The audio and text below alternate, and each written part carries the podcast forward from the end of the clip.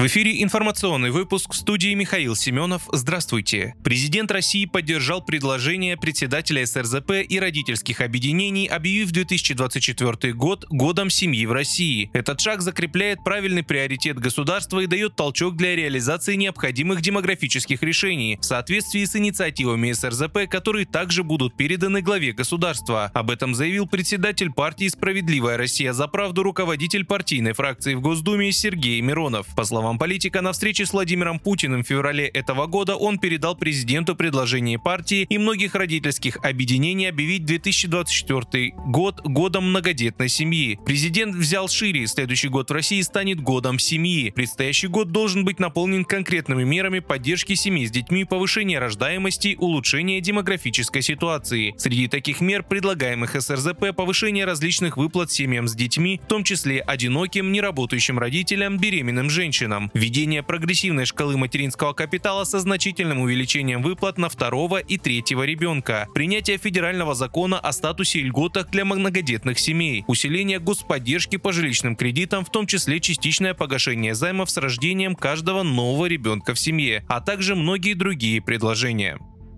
Шторм с ураганным ветром порывами до 40 метров в секунду обрушился на Черноморское побережье России в ночь с 26 на 27 ноября. Наиболее трудная ситуация в Крыму. По данным МЧС, один человек пропал без вести, четверо получили различные травмы. В Евпатории и Сакском районе эвакуированы 311 человек. Также сообщалось, что на полуострове почти 500 тысяч человек остались без света из-за отключений линий электропередачи. В ряде городов подтопило дома и курортную инфраструктуру. Подтоплены дороги, повалены деревья и сорваны крыши. Также непогода пришла в Краснодарский край. Штормовое предупреждение было объявлено еще 22 ноября и продлено до 27 ноября включительно. В Анапе действует режим повышенной готовности. Непогода также затронула другие южные районы России.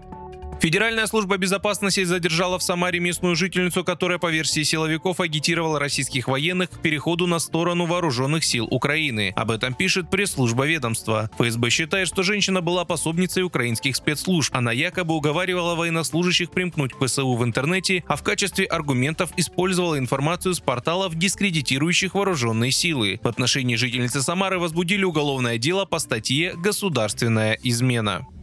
Подмосковье прошел самый мощный снегопад за последние 40 лет, сообщил губернатор Московской области Андрей Воробьев в телеграм-канале. Всю ночь дороги и улицы чистили почти 3000 человек, больше 2000 единиц техники, добавил руководитель региона. Он подчеркнул, что работы не останавливаются ни на минуту. Самая сложная ситуация сейчас в Можайске, Ленинском, Лобне и Подольске. Туда направляют дополнительные силы.